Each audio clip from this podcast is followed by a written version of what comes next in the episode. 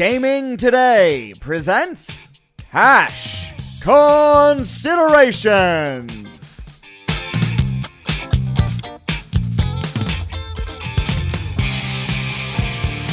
Welcome to the Cash Considerations Podcast. Today is Thursday, July 30th, and we made it, boys. We made it to the end of July, the return of the NBA to go with baseball. Two team sports in America. It's been a long road, but we're here. And before we get to the Fonzie parlay and everything else and the success of that, let's welcome the boys. The format of the show is a little different today. We have a special guest with us. He's going to hang with us for a while. Cannot wait to get to him. But first and foremost, tonight, again, it's two guys in the one single square with one microphone. This week we'll start with at percent Berg, Alan Berg. AB, what's up? Uh, I'm here, man. That's about it. That's about it. I'm it. just I'm just breathing. So you know, I've got an NBA action, so I'm good. So everything. Yeah. It's the time to sweat. And I mean, if there's anyone that knows the sweat, it's the guy next to you. You look like you've been sweating the Pelicans and, and, and Jazz already. The hair's messed up. You're, you, you, you're shaking your head, yelling at the TV. We're at halftime of the Lakers and Clippers, so we have your attention right now. Mo Toy Pearson at He D Stakes on Twitter. Mo, what is up? I don't know. No, I'm, I'm kidding. No, what's going on, fellas? Is yeah, that- no, I, no, I was sweating out the sky. They blew it, man. Oh, WNBA started too. I WNBA. apologize. That's my bad. I, I, I didn't mean to pass on the WNBA. No, you Wasn't you did. You did. that. Yeah, you meant it. I got to hear him ask why they gave her the last layup. I'm not going to use names. Fair Well, enough. I'm I'm done cheering for a while. uh, our producer extraordinaire, Reynolds, I am Reynolds 2305, upper left hand corner on my screen, doing his job. Thank you, sir. Making sure everyone sounds good. And then welcoming today's show on the GT Cash Consideration guest line, uh, we'll call it. Thank you, Zoom. We have the one, the only Todd Fuhrman at Todd Fuhrman on Twitter. Todd, first of all, what's up? How are you, sir? Thank you for joining us. You know, I'm doing well, guys. It's great to have sports back. We've waited anxiously for the return of the NBA. We got a little NHL coming on Saturday, an exhibition game, of course, going on right now with our beloved Golden Knights. Major League Baseball, it almost feels like we're inching closer to that semblance of normalcy. So let's hope that the worst is behind us and we can continue to move forward, especially as it pertains to the sports betting space. Whew. Well said, sir. That's the way to come into the show. Um, There's no such hoping- thing as normal. That's not even a real word. I was just that's uh, the The Terminator's got it all wrong. You know, now, com- coming from a guy who's probably been sweating third division Ukrainian table tennis and was directly involved in the investigation here, I can only take what he's got to say you, with the grain you were of the one asking for plays, my man. So You know, I mean, you should. Well, I mean, if, if you got an in, if you got inside information, I'm not afraid to bet a cockroach race down at the local watering hole. All that money is just as green. I'm just wondering, Dave and Alan, when you guys do this show, do you have a mute button for Mo or Alan? You have a big boxing glove. You just quickly throw an elbow. You take a 10 minute penalty. You do something along those lines if you have to silence him. Here's the thing. First off, first off, why are you telling people about this? We got to get the hell out of here. Of now. course, Oh yeah. my No, I mean, Um, yeah, no, Mo. You know, we just every now and then I'll slap him. That does happen. So the best way to do things, my friend. I applaud that kind of effort and the way that you can rule with an iron fist. yes, we had the social distance when we were doing the show live in person. We couldn't sit too close to each other because Alan does just his right hand just pops. So we had to keep them separated. Now they're together and we're all apart, and Mo still doesn't stop talking. I So- can't. It's impossible. We have no mute Hard for me button. to do it. We- we- that's actually Reynolds. That may be in addition to the show at some point when the budget increases. Uh, we'll talk to Howard Barish about that. That's a- at Gaming Today News. HB, the uh, uh, managing editor of Gaming Today, is not with us tonight. The show is at GT Cash Consider on Twitter, and my Twitter is at SportsBK Consig for Sportsbook Consigliere. Um, thank you again for following the show, listening to the show, and tweeting out at us. We're doing a lot of things there. We got a lot of hits on the Fonzie parlay. We'll get to that later. Um, Todd, let's start with you first. I have um, basically a list of things here. I don't know what to call you, so I'm just going to list them, and you can tell me. We have former oddsmaker slash financial analyst at Caesar's Palace or with Okay. Caesars Corporation. That works. We have uh, the host of the Bet the Board podcast, which is a hell of a nice T-shirt you're wearing. Thank you. I appreciate the plug. Okay, and then we have an analyst on Fox Bet Live with Clay Travis, Cousin Sal, and Rachel Bonnetta. Okay, we're good so far. And I just have race guy. I don't know what to put it under. I don't know. It's NASCAR something race hub.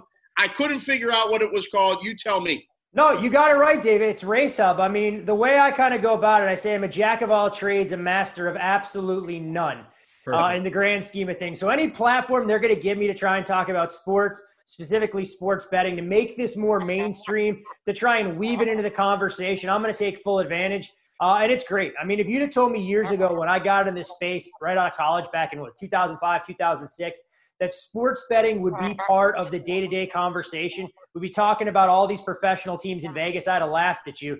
Uh, but let's hope the next 10, 12 years are only as exciting as what we've gone through as far as the city's concerned over the last 10 or so. Oh, that's uh, couldn't agree more. Uh, starting with back then, right, 2005. So it was uh, Wesleyan is where you went to school.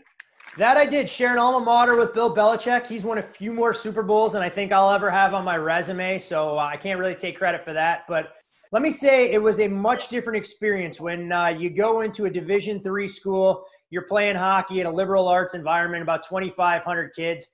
Uh, I think I chose wisely when I was given the opportunity to pick by, between my commitment to collegiate athletics and my sports gambling career. Uh, I don't think this will come as a shock to anybody that at about 145 pounds soaking wet as a goalie was never going to get a cup of coffee in the NHL. So I figured there was a better chance for me to make money behind the counter uh, than there was trying to stop 95 mile an hour slap shots. Um, okay, so where is Wesleyan? Lovely Middletown, Connecticut, about a stone's throw from Hartford on a good day. And uh, I'd say about 40 minutes from Bristol. So, you know, the whole time I was there, I figured, okay, I'm right in the cradle of sports coverage. I'm going to go live in Bristol. I'm going to find a way into ESPN. Never would have imagined, honestly, that my career would have taken the path it has to bring me out to Vegas. Uh, my friends and family, they may have uh, disagreed, knowing that I was trying to bet games at 12 to 13 and sending money to the Caribbean when I was a freshman in high school. Um, Criminal. the, the boys can play even at Division three um, at that point. So, like you said, stopping pucks wasn't in your future, but you're there in Connecticut and you, you grew up in that area, right? So you were back east. How did you end up in Vegas? You know what? I actually grew up in Chicago. Um, ended up out in Connecticut though, Dave. After uh, my sophomore year of high school, went to prep school outside Okay. of Boston. Tried to figure out, hey, look, how can I get more exposure playing hockey? How can I get a slightly better education? And that's honestly probably one of the biggest opportunities that hockey gave me was getting me into those kind of schools where I hopefully was able to take advantage. And to be quite honest, you know, had always been fascinated with gambling. wasn't sure, old, you know, how to get into that as a long-term profession. Thought forever that I was going to put my economics degree to good use, working on Wall Street. Uh, I was going to be the Jordan Belfort type. That I was going to grind out my 90-hour work weeks. Uh, I was going to work hard, play hard, and Manhattan was going to be in my future. Ended up waking up one morning in the spring and said, "The hell with this! You know, how do I get to working in Vegas?" I uh, wasn't quite sure how it was ultimately going to happen. Moved back home with my parents for the first time, and God, since I was 16, so you know, six years essentially was bartending, just trying to figure out exactly where my career was going to go. Ended up finding a financial analyst gig with Caesars and said, "I'll figure out the rest." Ultimately, when I get out here, and uh, again, I count my lucky stars for the people I've met, some of the mentors I've had in the space that have given me the opportunity to kind of forge the path that I have, uh, and wouldn't trade honestly any of it, you know, for the world. Okay, so you got into the financial analyst part of it first. How Yeah, does one migrate from that to the sports book, which is a different? I mean, it's numbers, but it's a vastly different world. Financial a- analyst uh, floor Yep. sports book. Yeah, it's it's a great question. Honestly, I mean, I got into finance, was doing special events, analyzing slot tournaments, trying to figure out how to reinvent the gaming floor, where we needed to put slot machines, were there enough blackjack tables, and I think you know the running joke I have with some of my colleagues back then, and my lasting legacy as a financial analyst will be the influx of six to five blackjack that we tried to push throughout Caesars Entertainment, because what we found then was that people wanted a blackjack game that they deem more affordable. They could care less about the rules. So they'd rather play six to five blackjack at $10 tables than get good rules and play at three to two. Um, ultimately, I tried to push to get myself into the sports book. Uh, and Chuck Esposito, who was running race and sports there as the VP, you know, kind of took a liking to me, gave me the opportunity to spend my weekends down there asking stupid questions, trying to figure out how the betting markets work, learning to book to faces. And, and honestly, if he hadn't opened his doors and kind of rolled out the red carpet uh, and dealt with me very patiently on a lot of those Saturdays and Sundays, I probably wouldn't have been able to establish the foundation. So I thank him. Uh, I think Cindy Gauntz, who's still in the industry, Mark Tatino, who I believe now is working for Betfred. I mean, that was kind of the initial family until I could ultimately figure out how to get down there with a paid job. And it took me a full three years to go from financial analyst uh, into working as a race and sports supervisor. Cindy Gunt's name drop. That's my girl. Cindy was great. Cindy taught me an awful lot about the industry and the kind of things you couldn't learn in textbooks. So I'll always have a debt of gratitude to Cindy. that makes um, sense. For, for learning the name names and faces uh, as it pertains to the business. That's for sure. Yeah, absolutely. Well, so you've been around it then, and in an age you just said have been around the business for a long time. We just had Chuck on the show last week, actually, um, and he, you know, talked about you know being off all that time. We were just off, and and how the industry's changed a little bit. So that was an interesting perspective. Um, so you go, you don't, you never wrote tickets. Nope, never wrote tickets. Uh, no, only, no. only, you not write oh, tickets. You don't have the guts to write tickets, Todd. you have no idea what it's like to write tickets. Only learned how to troubleshoot the machines from time to time. But you know, you guys laugh. Honestly, there were a lot of ticket writers that we had that were real old school who didn't take you know what I did seriously because I hadn't put my time into the trenches. Right. Didn't, didn't, learn some of that stuff. So I had to work twice as hard to show them, hey, look, I openly admit I don't know what their job was like on a day to day, but I was going to be the support system. I was going to try and teach them as much as I could about sports and kind of crunch the numbers and learn the markets. But yes, I never wrote a ticket. So I often joke that, you know, once I'm able to retire from this industry, you know, sometime in my early to mid 60s, I'm going to come full circle. Yes. And I'll be back there writing tickets, working for Mo, knowing that Mo's going to work about 20 hour work weeks because he's too busy doing other stuff. Too many hours, and those are the golden years for you. So I'll mark that down. I, I, appreciate that. that. Just you. keep a slot open for me when I'm ready to retire. I'm willing to come work for you, whatever book you're at, anywhere in town. that that's at least double the hours that Matoya is working right now. So that's that's a that's well, not move. legitimate. None of those are legitimate hours. Oh. So, Wait, I mean, Alan, Alan, oh. you can't multi. Alan, let's be honest. You can't multiply times zero. You still get zero. So double, triple, hundred times, five hundred times. That's a low blow. It's all going to come back to zero. I don't know how to multiply. That, oh. that doesn't shock me either. the math lesson. That's good. We've both seen your college football numbers. Oh man, we'll get to that. so you get out of the book Rod, and you get media gigs. Like, what's that transition? Because it first started with what Race Hub, and you were doing race stuff. Because now, I mean, when we get to the end here, this Fox Bet Live show, yeah. superstar, big media personality. We'll get to that last. But where did how did you get from supervising ticket writers and talking about sports and you know telling people no smoking and no phones in the book to now you're on TV talking about at least NASCAR? Yeah, well, you mentioned Chuck. I mean, Chuck uh, ultimately left Caesars to take an opportunity at Fontainebleau and thought forever that, hey, I was going to go over there uh, and that we were going to be able to build that book into something truly special. Obviously, we know circumstances didn't arise and allow that to happen. So Caesars at that point needed somebody to kind of hand from hand the baton to uh, in terms of radio opportunities and everything else. And, I was real wet behind the ears, didn't know exactly what I was doing, made plenty of mistakes, said a myriad of things that I probably shouldn't have said publicly, uh, but did that. And then actually left Caesars right before a football season and took a six month consulting gig with Don Best. And so uh, Benji Cherniak brought me in over there. They were doing a lot of content, white label stuff for some of the sports books, both in the Caribbean uh, and around the world, and said, hey, we need somebody that kind of speaks the language. They threw me into the deep end, uh, and I worked closely with Brian Blessing, Kenny White to do a lot of those videos as an analyst, kind of learn the hosting role. And it was right about that time, which would have been 2013, 2014, where Fox Sports One launched. And they kind of said, hey, look, we're looking to try and figure out how we can integrate gambling content into our telecast. Uh, and I've been working with Clay Travis for a little while, doing some radio in Nashville. Clay was one of the personalities they brought on. He said, Hey, look, go talk to my guy, Todd. You know, there's nobody better for this kind of opportunity. And so we started, and I'll never forget the first Friday night, Dave. I flew out to LA. I mean, they were paying me peanuts. I think it cost me more money to park my car at McCarran and to pay for dinner at LAX. And so it was a net negative. We go out there, we're talking college football betting, we're talking NFL, and I'm going, you know what? This stuff's great. I'm getting the hang of it. By Saturday morning, the NFL had sent Fox a cease and desist letter that, hey, you're not going to talk gambling around our games uh, as one of our network partners. So we switched our content, became college football only, did that for a full season. Uh, and then you mentioned Race Hub was sitting in the Wynn Sports book with a couple of Fox executives for the NASCAR awards, you know, sh- you know, just talking, shooting the breeze, having drinks. And they go, Does anybody bet on NASCAR? I said, Well, it's funny that you mention it. Yeah, I mean, there's all sorts of different ways to do it one thing led to another. They said, hey, let's try and do NASCAR gambling stuff because nobody else is talking about it. And as irony would have it, that's the longest running show I've been a part of uh, at FS1 Race Hub for the last five years or so because NASCAR understood that, hey, look, we don't need to have the same governing body. We don't need to adhere to some of the same principles. Any publicity we can create for our sport will help.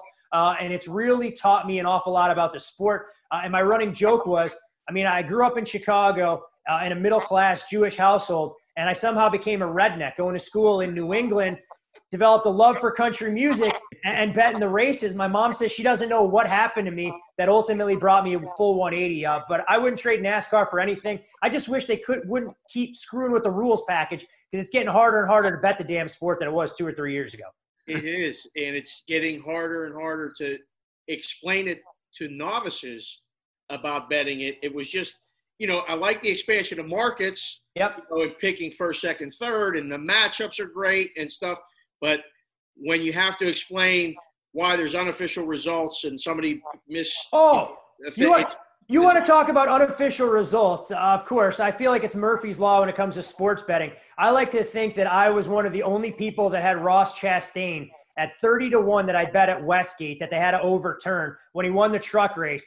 I thought I'd hit the mother load ended up taking a nap, wake up 90 minutes later and find out, hey, look, NASCAR finally decided they're going to overturn a winner. It was the one time in the last couple of years I'd gone, man, I really wish I'd bet this truck race offshore so they would have honored my damn ticket. Yeah. Once once you go to sleep, everything bad happens. It's guaranteed. that may be yeah, that may be subject matter for a different podcast, boys. I'm a little bit concerned about the deep dark past and recesses oh, that you guys are about to delve into here. Yeah, you know that, that you'll have. That's it. Um, yeah, these guys are still living that life. Todd, sleep is bad. I'm jealous. Hey, Dave, you and I are jealous. I mean, I'm not completely out of the game, uh, but approaching 40 with a serious relationship after three years, I'm jealous of what these guys are able to do on a night in, night out basis. Hang out till four or five in the morning, come rolling into the book to open the thing up first thing in the morning. I'm jealous. I don't I be don't jealous. It's no way to live. Do not be jealous, my friend. it's it's it's a hard life, but we're all looking for different things. Dog. I can't even explain it. So that's a different show. Uh, yeah, I was gonna say.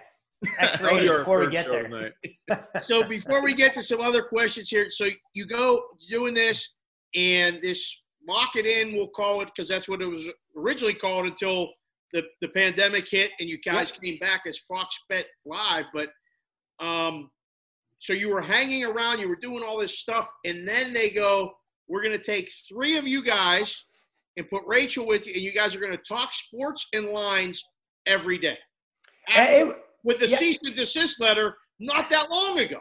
Yeah, it was crazy. I mean, once there was a repeal of PASPA, we all knew that the floodgates were going to open. It was just a question of which network is going to be first to market and how they're going to do it better, how they're going to do it smarter, and try and make sports betting relatable. And for that, I have to give the utmost credit to my now boss, you know, Charlie Dixon at Fox, who kind of said, I want this show to be what he defined as a good hang. Essentially, people sitting at a blackjack table, more or less eavesdropping. He said, I don't want it to be too technical. He said, I don't need you to go into advanced analytics and try and confuse the audience. I want you to basically take all the stuff you know, make it easily relatable uh, so people can begin to view sports through a different lens. The crazy part about it is I knew that Clay and I were going to be a part of the show, but we had no idea that cousin Sal was going to be on there or that Rachel Bonnetta was going to be our host up till the 23rd hour. And we sat down and did our first table read, I believe, 10 days before the show went live.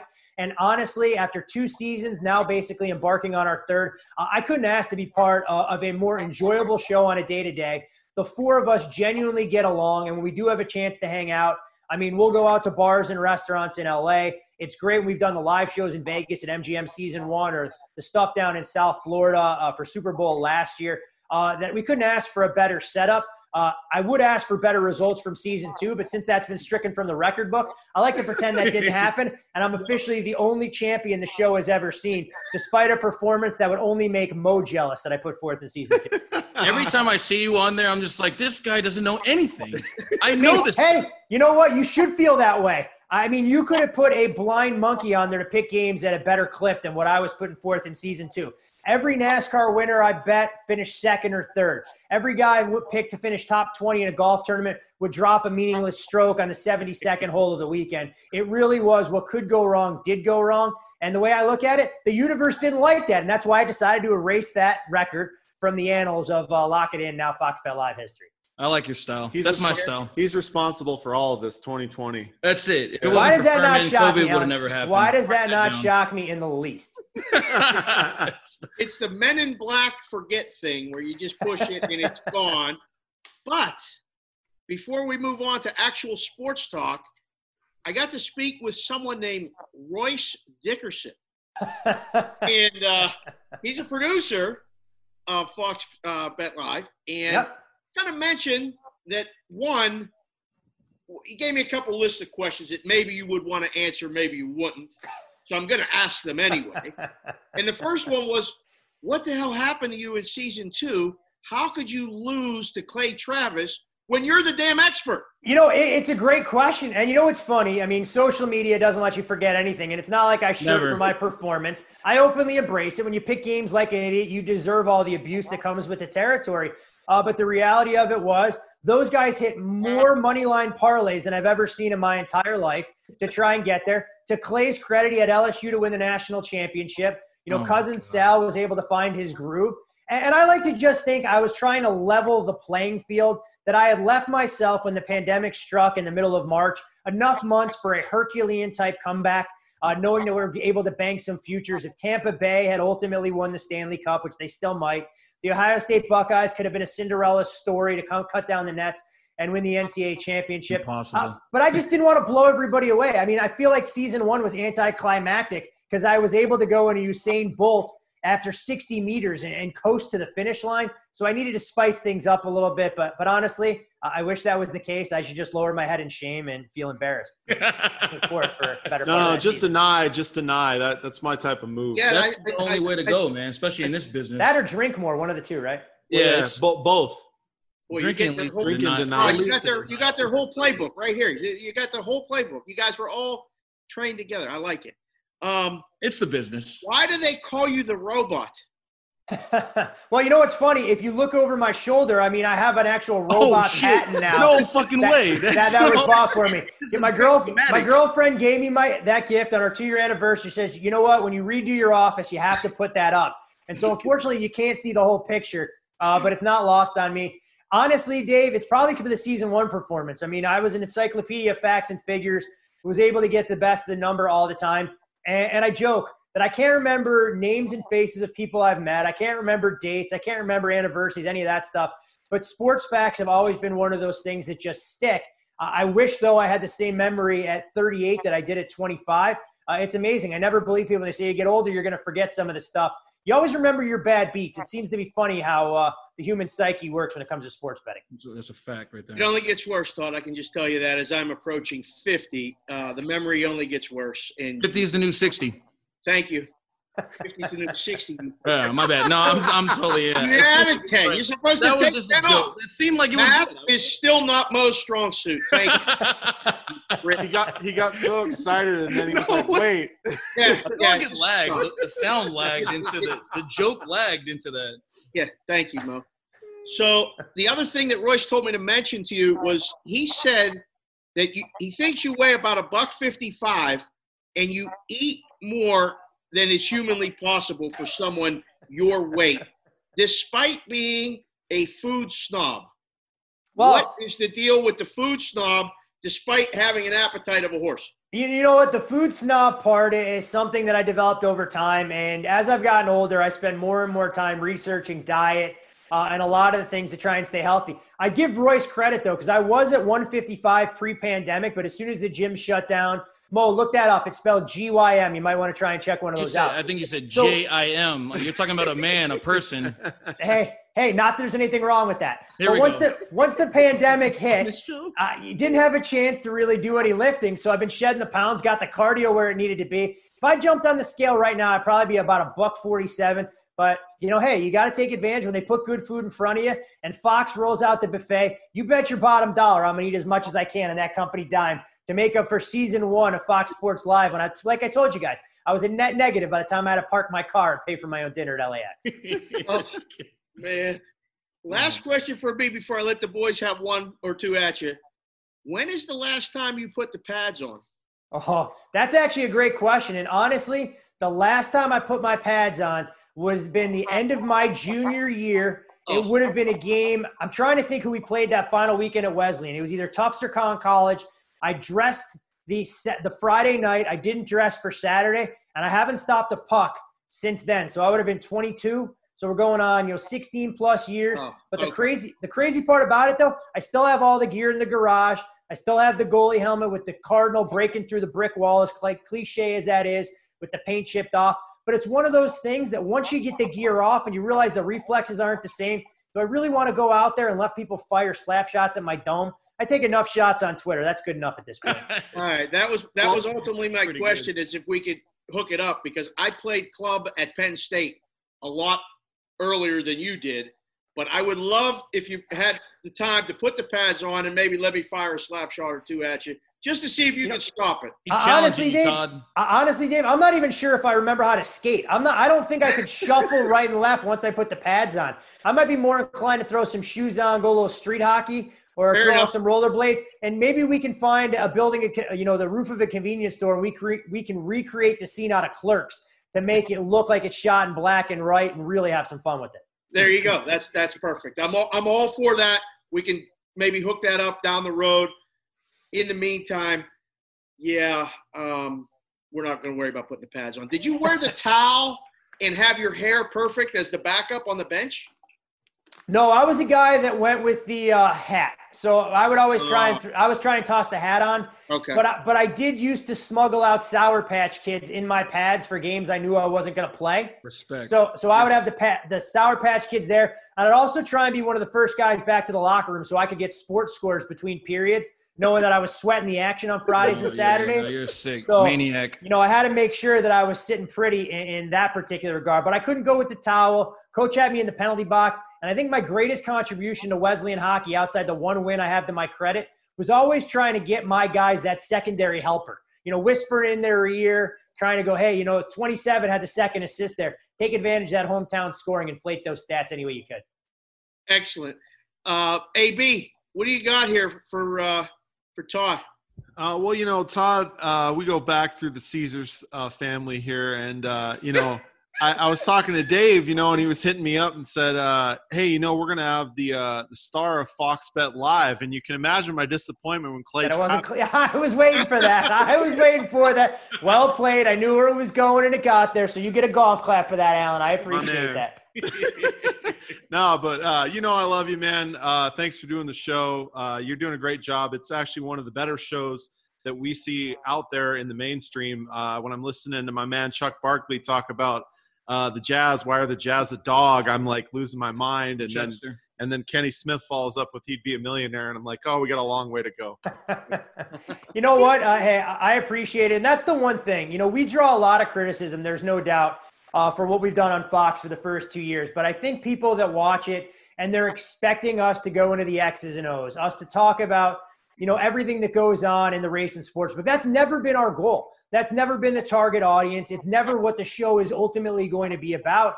Uh, and, I think people that have that kind of expectation, that think we're going to go out there and hit some ridiculous percentage for games, I mean, the network wants us to pick games people are going to watch. I got to fight tooth and nail sometimes with Royce that go, hey, I want to pick golf top 20s or I want to bet exhibition hockey. So it's one of those things. It's always trying to find that that fine balance. And ultimately, if we can get more eyes on sports gambling and get people to feel comfortable with the terminology, get them to come out and visit the books here in you know other states where it continues to expand. Uh, I mean, that's ultimately the name of the game because I like to think from you guys that work your tails off behind the counter to the ticket writers, to those folks that have come before us, anything we can do in media to cast a brighter light on sports betting is only going to help the entire industry as a whole and hopefully ultimately hit the bottom line and allow us all to make more money as the space continues to grow and expand. Well said, my man. Well said. Ended it on finances. my Yeah, man. yeah. Well, that's the background. That and the that have and the. Sour Patch Kids. I don't have much. Okay. Yeah, the Sour have- Patch Kids thing, I might not be able to let get out. It might hurt my street cred, the little bit I had left from my former Wesleyan teammates. So might want to might need to edit that out, but uh, I don't think they're listening. Todd, that you haven't worn the pads in 16 years. It's a good point. gives a shit. You're- Stat, you're- Dave, this, the statute of limitations is long since worn off. I like I like your headset. That's it. Mo, what do you got? Todd, before it's all said and done, obviously we don't know if college football is coming back. For people like me and you, we would want it, or we're gonna die. I would assume. Uh, so just for you know uh, bragging rights, we could do money off air, whatever. But we should uh, have a handicap handicap contest of uh, just group of five colleges that are still alive if they're playing. Uh, you know, maybe just one game a week, and then just post it on Twitter and figure it out just between me and yourself. What do you think? Know, we can uh, we can discuss the possibility for that. I feel like in that kind of contest, Mo, you're setting me up for failure because I have absolutely I have absolutely That's nothing. exactly to, right. Yeah. I have nothing to gain by beating you, but I have everything to lose by losing to you. So so that's what I call kind of a zero sum game in the grand scheme of things. The better idea is if you just submit your picks, we keep tabs. I actually bet your games, and if you don't turn a profit for me at the end of football season, Alan gets to slap you one time for each position that you've cost me money. So at least the worst case scenario, you can only be slapped, you know, eight or nine times if you go out one nine. I, I'm in favor of this. Okay, of course you are. Number one, but you think too quick. I figured you were just gonna be like, yeah, yeah, that's fine. But we'll we'll go over the details. I need to renegotiate. But that sounds like a deal. At some no. point, that's gonna be a deal. I will give you credit though. I mean, you'd come in there, uh, you know, in the middle of the week, you'd have your Mac power numbers ready to roll. No question. Uh, and, and there was only one guy in that Caesars book at the time. No offense to Alan or Jeff or any of the other guys uh, that were behind the counter that was trying to test me to see if I knew the third string quarterback was for Ball State on a Tuesday night. I looked him in the face and said, honestly, I have absolutely no clue. You got me stumped here. The problem with all this was, though, as Alan can attest to, Dave, it still didn't allow Mo to make any money on these damn oh, games. oh shit! I mean, he still couldn't figure out how to try and quantify the impact, which I'm not sure was good or bad. He might have been able to go on Stump the Schwab or win some stupid version of Sports Jeopardy, but it sure as hell wasn't him helping him make money at the window because he didn't understand the value of that particular player to the point spread. Oh, you got him. That's I it. Can't even look at this Hold on, guy. hold on. I I gotta, can't look at this man in the face. I gotta go get a shovel. Hold on. Woo! Yeah, we're gonna have to dig Mo out of that one. That was excellent work right there, Todd. that was too excellent good. Oh work. no, that was too good. He's right. It sucks because he's right. That's why I'm hurt. I would have been laughing more if it was wrong. I know that much right now. Oh shit. Oh, Uh, so, I mean, that's good stuff, man. Again, thanks for joining the show. But Of course. let, let, let's get to some some actual sports. Today's the start of the NBA, and I mean, you guys do a great job on the show, and you know, we we, we get the odds. You guys get the odds from Fox Bet, but they, you kind of have an idea of what the odds are and stuff. NBA, what are you looking at? Each conference, give me maybe two teams East, two teams West, and, and where you think maybe this is going to end up in the finals. You know, honestly, it's so easy to pick the chalk. I mean, we know about the three prohibitive favorites out there: the Bucks in the East, and of course the Lakers and Clippers in the West. Uh, I've been on the Clippers bandwagon probably longer than I should have. I wouldn't run to advise a wager on the Clippers now, given how short their futures prices are. I think honestly, a money line rollover if seeds were to hold would probably pay a little bit better. I do think the Clippers get a huge edge by not having to play a potential seven true road games if they were to meet the Lakers in the Western Conference Finals. Um, we'll see how they hold up tonight against the Lake Show a little bit later. Uh, but when you look at this team top to bottom, I mean, they have they go 10 deep. I mean, if assuming Lou Williams and Montrezl Harrell join the team, you have so many guys that have been around the block. Whether it's a guy like Reggie Jackson, who nobody thought of at the time they picked him up. You bring in some toughness in Marcus Morris. We know what Paul George and Kawhi Leonard bring to the table. I mean, there's a reason that they're 24 and 8 with those two guys in the lineup and 20 and 12 against the number. That they almost feel like they have another gear that nobody else can match. But when you're looking in the Eastern Conference, I, I can't buy the Bucks, not at the current price.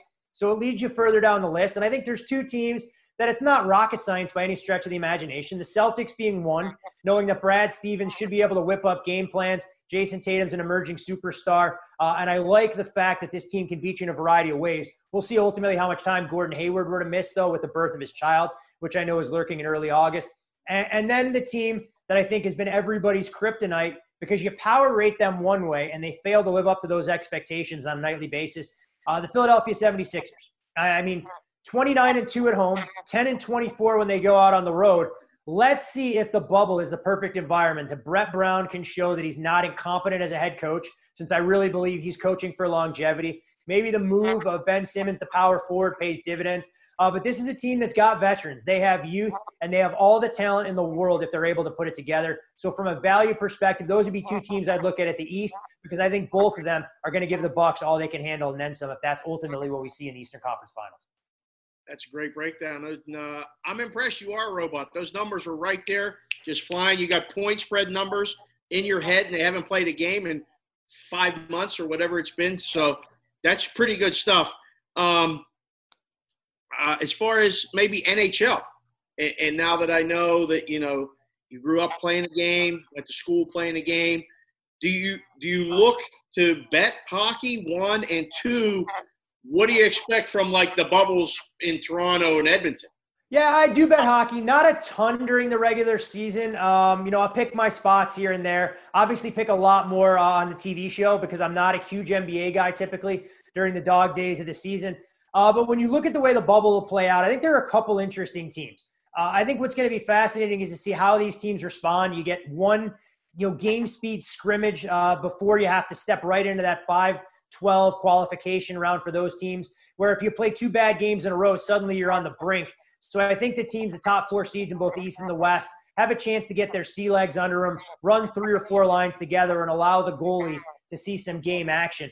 Uh, I was big on the Avalanche coming into the season. I see real no real reason to kind of waver uh, on them. I know the price isn't the best at eight to one, where you could have had twenty five to one earlier this year if you shopped around out here in the desert. Uh, but I think when you look at a team that benefited immensely from the layoff, uh, they have three guys that aren't household names. Uh, Nathan MacKinnon maybe, but Gabriel Landeskog and Mikko Rantanen that are going to be extremely difficult for teams in the West to contain. Philip Grubauer, in my opinion, becomes the X factor if he can play well between the pipes they become the team to beat. Uh, if you're looking further down the board in the West, I'm not going to make a case for our beloved Golden Knights. I'm not going to make a case for the defending Cup champions. But I think a team like the Nashville Predators uh, would be one that I would watch. I know goaltending was a major question mark during the year. Pekka Rinne came into the season as a starter. We thought he was going to be the guy, but Juuse Saros stole a little bit of his thunder. This is a team that's been here, done that. They have a number of veterans. And I think if they click 20 to 1, more or less, the prevailing consensus on the West, I wouldn't be afraid to take a flyer there. Uh, and as far as the Eastern Conference is concerned, you could throw a blanket over the top four seeds. I don't think anybody's a cut above. Maybe Tampa tasting their blood from uh, postseason that went awry last year, getting swept by the Blue Jackets, finally puts it all together. Uh, if you see the best from Andrei Vasilevskiy between the pipes. Uh, but I would explore Carolina. Uh, and I know the Rangers have been the it team, or they were before the shutdown.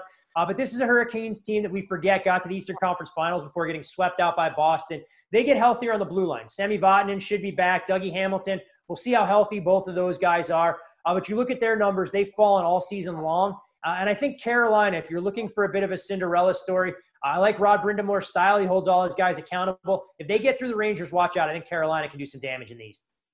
Man, that's an excellent summary from a, a hockey guy. Fuhrman's uh, still a criminal. I don't care how many stats he knows. I, mean, I haven't forgot that you're a criminal, man. Deflect, I, deflect, deflect, Mo. Deflect, deflect, deflect, my friend. it's, it's, just like a goalie. a save and another save and a butte. Um, yeah, no, the, the East is uh, is really interesting, and it's uh, I can't wait for it to start. Out here in the desert, I mean, you, you're in Vegas, you, you live in Vegas. We're gonna have hockey from morning until night you know what? Sports better's dream. It's going to be incredible, Dave. And I, and I joked about it earlier uh, on a radio interview I did with the folks in Nashville. You know, hopefully we get that U.S. Open type feel. You know, if we get a game in prime time that goes to triple or quadruple overtime, we could have a puck drop in Edmonton that starts at 10 o'clock local time you know, Mo will be just be coming in from drinking on his front porch. So he'll be able to watch a third period of a hockey game. I'll have action uh, on that game, by the way. You know, I'll have action there. You'll have seven live bets at some yeah, point simple, throughout the simple. course of the game. I won't tell anybody I lost, though. My style. but uh, I think it'll be great. I have to give the NHL credit. We would have loved to have Vegas as one of the bubbles. Uh, unfortunately, circumstances didn't allow for that. Uh, so they were fluid. I mean, they moved it, the teams up to Canada to take care of things in Edmonton and Toronto. And I think it'll be fascinating to see what we get uh, from the league. We can only hope that superstars stay healthy and that everybody gets a chance to watch hockey. What I define as the greatest playoff in all of sports, the level of intensity these guys bring night in, night out. Absolutely. Um, before we get out of here, I just want to give you a chance to kind of plug the Bet the Board podcast. Dude, I listened to it. I don't know if Payne likes you, if he doesn't like you, if, if, if he's just cranky Incredible. all the time. I'm not sure. I mean, I like him, and I like a lot of the stuff he says. You guys banter back and forth is good, and the opening to the show is electric. I got to whoever put that together, full props. The opening to the show, if people, if you haven't listened to it, go find it. It's called Bet the Board. Todd, tell everybody about the podcast. You know what? Uh, it's funny that you mentioned the opening. I can't tell you how many clips the two of us had to go through to try and figure out what was ultimately going to make it and not get left on the cutting room floor. And people ask all the time, "Oh, are you going to try and spice up the intro or mix it up?" You know, if it's not broke, why fix it? Uh, I mean, I can compare myself to most favorite show in Dawson's Creek. The music's Oh, yeah. iconic for a reason, and it stays. I told you that in secrecy, by that- the that way. as so soon as anybody hears- bringing I- out now. I, I love that show. Full disclosure. I mean, when I it was the reruns were on TBS, 10 to 11 Eastern. When I didn't have class back in college, I try and watch my fill here. Everyone had a soft spot. That's uh, fair. for- I'm okay with Joey. that. Let's not kid ourselves. I'm not mad at you. and so the podcast is great. I mean, Payne uh, comes off a little bit surly, but I love the guy. And trust me, it all depends on the day. There's days where we love each other. There's days where we hate each other. Uh, but we joke that you know a lot of the great athletes in sports only need one name, and I say the same thing about sports betting. There's nobody that works harder day in, day out, digging into some of the numbers, being a perfect complement. My job's easy. I come out there and try and treat it like I'm John Stockton. I throw the ball to the rim, and Payne's right there like a Karl Malone. Hopefully, we'll win more championships in the Jazz use. That's probably not the best. You know, point guard, power forward, uh, you know, parallel I can create. Uh, but we love it. And I think the one thing about the show, Dave, is people always ask, you know, we'll go through and it probably takes us, you know, 10 to 15 hours to produce one hour of content. You know, I'll send an outline to Payne about 20 minutes before the show. So he has no idea where we're going. And we kind of play off each other. So what you see is completely unscripted. We want to try and make sports betting as accessible as we possibly can. We know it's not for everybody when we try and dive into it, but our goal is to give people, after an hour's worth of content, at least one or two nuggets so the Moes of the world can go to the water cooler, they can go into the office, they can steal your stuff, pawn it off as their own, and people think they're a lot smarter than they really are. That's I'll why we're all still broke, Todd. So you might want to just continue to work on that. You know can. what? You know what, Mo? If you blindly bet the best bet we've given out on the podcast since we started five plus years ago, you'd be hitting at about a 54, 55% clip. That's why it's kind of a one stop shop. But we love it. Uh, and honestly, uh, we have to thank all of our listeners out there that have made the podcast what it is. If it wasn't for them tuning in week in, week out, offering us feedback, we probably would have stopped it because we started doing the damn thing with tin cans and recording on a program called Go to Meeting. Uh, and now we've tried to ramp up uh, the operations and hopefully, you know, the next iteration allows us to be a lot more creative. But it's a labor of love uh, and appreciate you guys giving me the chance to kind of plug it and ramble aimlessly uh, about what we've been able to create. As long as you're ripping on Mo, I'm completely okay with anything you're saying. Todd thinks too quick. I didn't really have this in his bag, but he's a very he's very quick on it too. So I do appreciate that. He You know, we can, Alan, we can keep going. I mean, if you guys want, we can keep ripping on Mo if you want. he's bringing the water out. No, we can we At, can at do some it. point, it does become abuse. he's, he's just lighting me up. He's just You know lighting what? me up. This is fine. This You know is, what's- he, he's raising his hand right now. I need a line change. The, the thing about it, the thing about it, honestly, Reynolds, is that Mo is the, that boxer that you know has a 500 career record, but he keeps taking the paydays to walk into the ring. So you don't feel so bad because if he really felt bad for himself, you know, he'd go, you know what, I'm throwing in the towel, I'm done, and I'm not getting back out there to fight anymore. But Mo knows no better. He gets out there, he gets himself beat up. Uh, we can only hope that that thing that he's got working between his ears ultimately functions for another couple of years. Todd's been writing these jokes since the first time he met me. He said, "I know." Exactly how I thought. Our He paths said, "I need I need to hit him with my best shots. road. These are your best shots. I know it is. So when You we do figured out, Mo. future, I'm coming after you, my man. I I'm appreciate coming that. after you, Todd. Mo's going with the uh, the Homer. Di- I know he wrote him down. He said, "No, I got to get after this guy quick." Did Oh. this show go on at the counter at Caesars?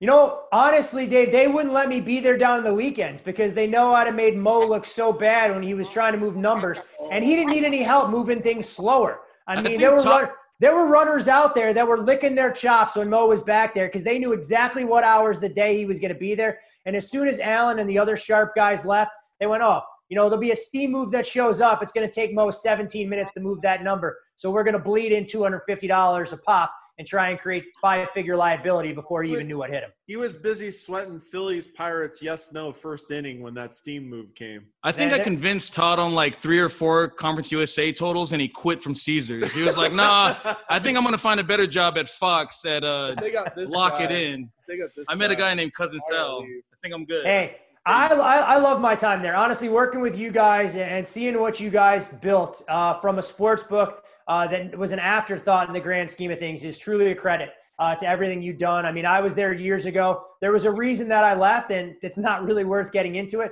because I didn't think Caesars had Conference the vision. totals. Well, Caesars didn't, I think, had the vision uh, of being a player in the sports betting space.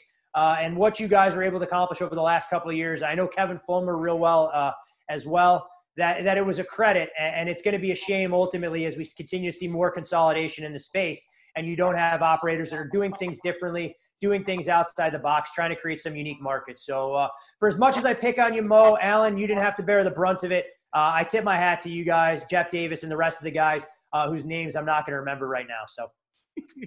Last question uh, regarding the industry was, you know, bringing all this stuff to the forefront in the media is great, and I think uh, you know we enjoy doing this show as much or more than actually probably doing the job at the book and doing you know because it's it is a grind, Yep. and this has uh, I mean it can be a grind, but it's a lot more fun, and, and it's like you said, kind of sitting around talking, eavesdropping, whatever, giving each other shit, and having fun. The future of the industry for guys that have been around it for a long time, like us. I know I have my thoughts. AB has his. Mo is has no thoughts, so we don't I've even been have thinking about nothing for years. We don't want Mo thinking. But where do you think this is all going? You just mentioned consolidation.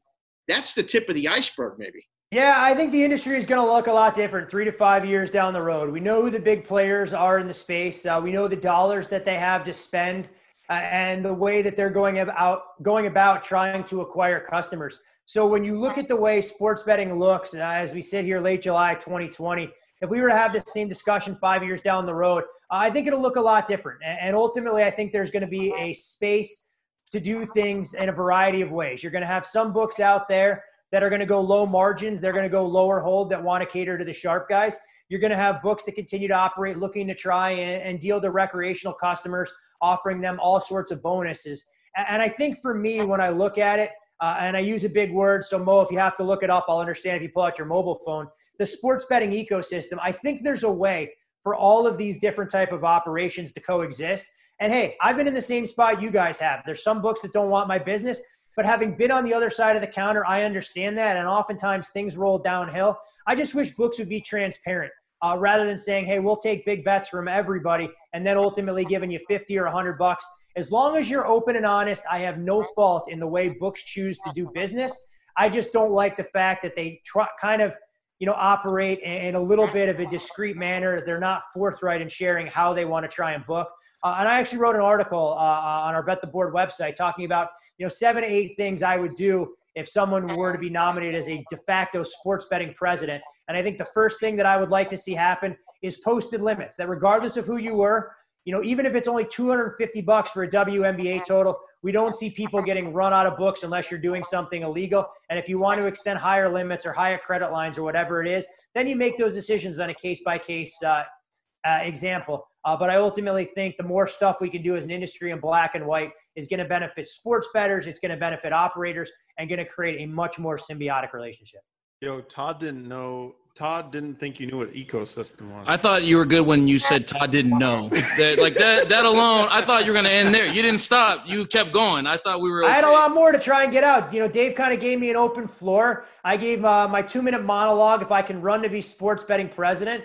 You know, Mo, you can be my campaign manager because I'm going to need somebody out there to do dirty work, and we know you got enough dirt under your fingernails. Well, obviously you're a criminal, uh, as I already stated. But uh, once we're done with that campaign, then when you're writing and I'm running my own my own joint, which would be an insane deal, uh, we'll, we'll get to that, you know, later down the road.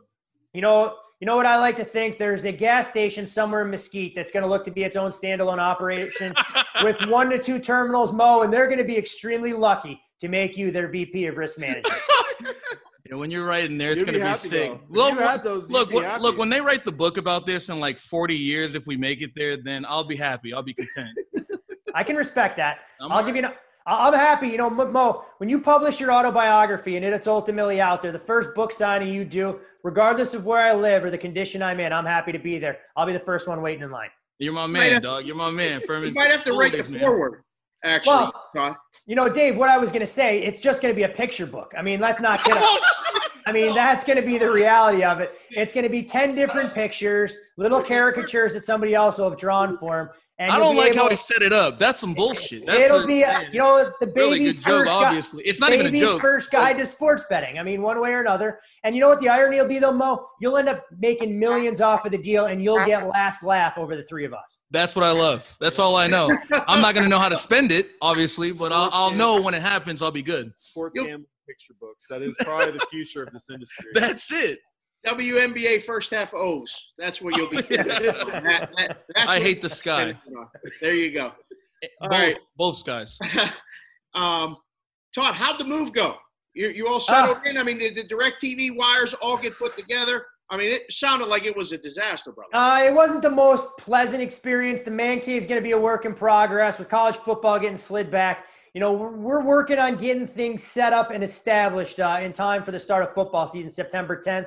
I wish it was going to be fully operational for uh, hockey and, you know, for the NBA resumption, the seating, whatever that games we want to call it. But uh, unfortunately, Handy is not my middle name. And uh, if you're going to give me a drill and give me some of the brackets, there's no chance these TVs are going to get put up in a position where I don't have to sleep with one eye open, afraid that they're going to slam themselves into the floor in the middle You of the know night. who's, who's really good with that shit? Mo. Mo is really, really good with that shit. You I'm not- get him pretty cheap. I'm not trusting Mo with anything better than a black and white 13 inch TV with rabbit ears. Simple. Yeah. Don't. I can't be trusted with much. So at least you know that much at this Very point. good point. I got a good scouting report on you, buddy. I'm good. Oh, oh my solid. So- All right, fellas, that's going to do it for the show. We got Todd Fuhrman, dude. Thanks so much for staying with us the whole time. He's, you know, the the, the financial former financial analyst, former odds maker at Caesars, uh, current analyst on Fox Bet Live, host of the Bet the Board podcast.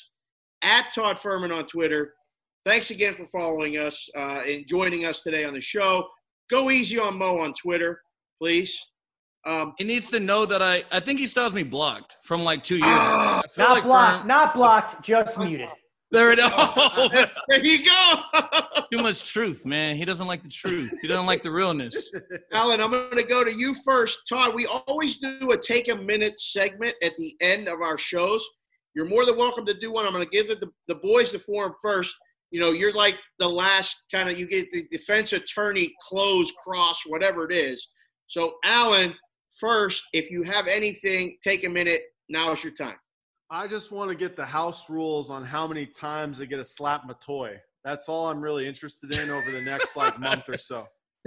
Make sure you write it on Twitter. I feel like people should Oh know yeah, that. yeah. No, we'll we'll have All right. clauses and everything. I feel like that makes sense. Yeah. Fair enough. All right. Um, day one, Fonzie Parlay. A's, Rays, Jays. Winner, cash the ticket, 6.2 to 1. A's let us down the second day, and now they're, you know, not playing and everything else. So keep We'll an eye on back that for Twitter. The Blue Jays got the uh, you know the the quarantine postponed, so they'll Yes. uh, they'll battle back soon, and um, we're gonna keep cashing that ticket. Yep. Mo Toy, what do you got? One minute. You got one. You got your man right here. What I mean, get up off the mat, Mo. I don't have much. No, I'm good right now. I was flurrying. He thought he had me, but I'm I'm okay. No, uh, honestly, I'm happy that sports are back. I'm happy that we get to do this still, man. I was in a I was you know at work today, uh, something that Fuhrman doesn't know anything about because he's a criminal. Um, but I was booking that Pelicans Jazz game today, and it, it- it brought back you know memories of what it was before COVID. Uh, I don't know how much time that was, obviously, because I don't know much, but uh, you know, it's fun. It's fun to be in this business, man. And uh, you know, I was just happy to be back at work with actual, uh, you know, markets that are pretty liquid for me to book. Thank you. Excellent. We didn't talk soccer. We didn't talk golf. We got the main sports in. Todd Fuhrman, on the way out here at Cash Considerations, do you have a minute? It's the late rounds. You got them on the ropes. It's up to you to deliver the knockout blow. Uh, Mo, Mo's already standing eight count. I mean, he looks like King Hippo in the old school uh, Mike Tyson's punch out. You hit him a couple times in the belly, but he's sitting down. You know he's not getting back up off the canvas. Uh, but all kidding aside, guys, uh, you guys put it consistently put out good content. You have fun with the industry, and I think there's so many people out there that take sports betting way too seriously. Let's not kid ourselves. 98 to 99% of the people that are betting the games are doing it as a form of recreation.